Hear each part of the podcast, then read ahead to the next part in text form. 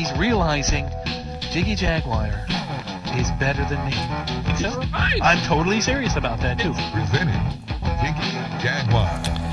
Tyler Hollywood will never live that down. It is the world famous Jiggy Jaguar radio program, 2 Central, 3 Eastern, 12 Pacific, 48 minutes after the hour. The great Josh Bernstein with us today.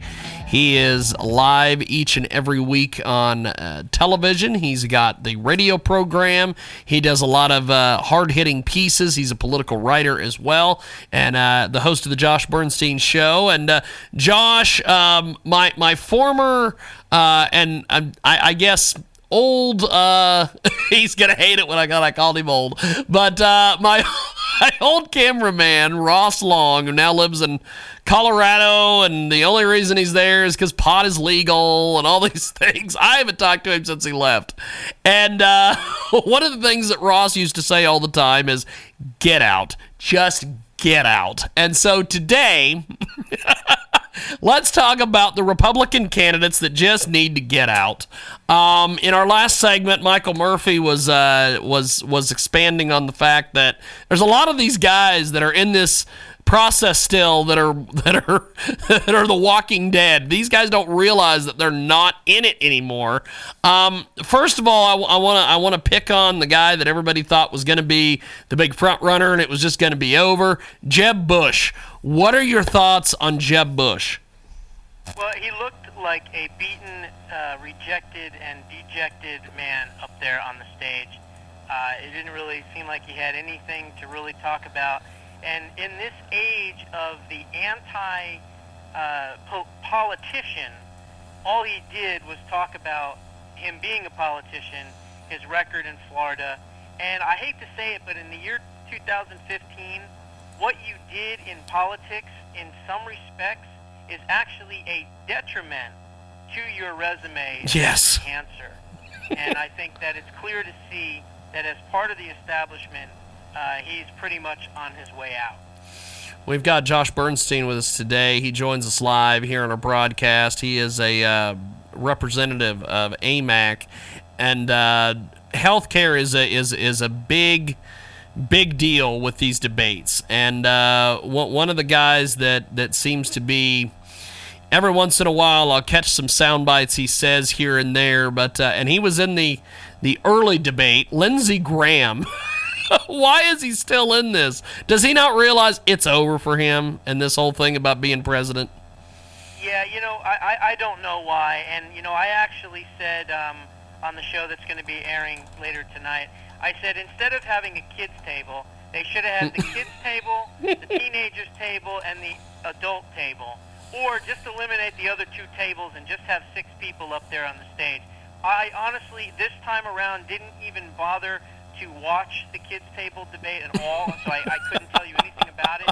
All I know is that the one person on that debate stage on the kids' table should be on the main stage, and he's not, and that's Bobby Jindal. He's the only one that I really like uh, on the lower, lower tiers. But ultimately, I think this should have been a debate between Donald Trump, Jeb Bush, Marco Rubio, Dr. Ben Carson, uh, Ted Cruz, and who am I forgetting? Uh, Carly Fiorina. Yes. It should have been an, a, a debate between those folks right there. That way, we would have been able to get some uh, some substantive information. But ultimately, this debate wasn't really a debate. This was more of a public execution by the three moderators. I mean, it- it's unbelievable. Yes. I mean, look, Kim Jong Un, the Ayatollah, and Vladimir Putin would have been more fair than these three idiots uh, from CNBC. It was a disaster. We've got Josh Bernstein with us today. He joins us live talking uh, about the debates and uh, also talking about some of these folks that, that just need to just get out of this race.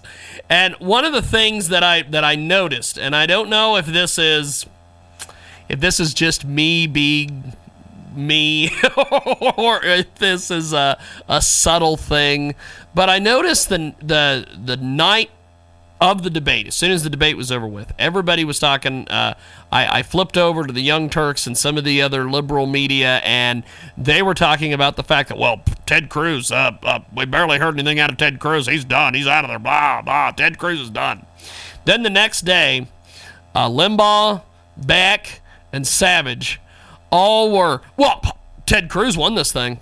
Uh, Ted Cruz, Ted Cruz, Ted Cruz, and I'm like, somebody's talking about Ted Cruz. What, what, what, what? Why are we all of a sudden talking about Ted Cruz on both sides of the uh, political spectrum here? Well, I think that he basically had had enough, and what he said was, "Look, we don't want to talk about this type of things. That you know, these horrible questions." You know, and then he went off and he and he said, "You asked this person about this and this person about that." Yep. And it's not supposed to be a cage match, and and thank God that he did say that because look, and I've said this many many times before in the past. We don't want to be compassionate conservatives. Okay, that's like Yes. a, a Volvo with a gun rack. Okay, it doesn't make any sense. We want to be combative conservatives, and the more combative we are with the media, then the more they're going to realize that they can't continue to ask us the same types of gotcha questions because Mhm. they will be exposed for their bias on live national television. Yes. Last night or the other night was a glimpse of what could be if more candidates would act like Ted Cruz and Donald Trump. We've got uh, the fabulous Josh Bernstein with us today. He joins us live. He's got a uh, bang up television project that he does each and every week, as well as his political writing and uh, his his radio programs that's heard coast to coast. Now, with this um, situation, with the with the debates now being uh, one of the big stories we've been talking about today, is the fact that the RNC and the GOP are like, we're done with NBC. we're done. We're leaving. We're doing other things. Uh, one of the things that Michael Murphy and Frank Salvato from the New Media Journal floated earlier today is why don't we just put this thing on pay per view, charge a dollar, um, take all the money at the end of this thing and donate it to a worthy cause? Uh, do you think something like that could take place and be successful? Well, if you noticed right after the uh, the you know the post debate analysis, certainly you weren't going to watch it on CNBC, so you probably went to Fox or what have you.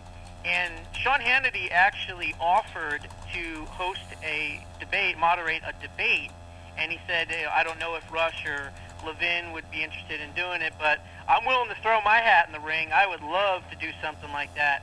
And I think that the next debate needs to be that way. We need to get off of these left-wing media outlets, and we need to have a substance debate with real issues and real questions, and have it moderated by someone that really, truly wants to see what the differences are between these candidates. And uh, Yes. if that's uh, if it's pay-per-view for a buck or whatever, that would be awesome. yeah, I mean, I, I kind of like that idea. I think it's pretty cool because you're kind of controlling everything that way. But more importantly, we need to get uh, a real debate with the real issues so that we can start exposing who the RINOs are and who the conservatives are. We can already kind of tell, but ultimately, these debates have been let's destroy the Republican Party, every single one of the candidates, and let's try to make them look unelectable. And that's what it's been about. And shame on the RNC and Reince Priebus for not either recognizing that or not caring enough to continue to sanction debates, knowing that they're going to treat the candidates as such. We've got Josh Bernstein with us today. He hosts the Josh Bernstein Show Fridays at 6 on StarWorldWideNetworks.com. And uh, before we let you go, uh, give us a preview of the show this week, my friend. Well, we're going to do a Halloween special uh, show, and uh, it's going to be tonight, and it's on StarWorldWideNetworks.com. StarWorldWideNetworks.com. Let's not forget, I'm also a spokesman for the great group AMAC. Yep, uh, yep. the Association of Mature American Citizens, and you can go check them out. It's www.amac.us, www.amac.us. We're the conservative alternative to groups out there like AARP. Uh, on the show tonight, I am going to have an expose on Bohemian Grove.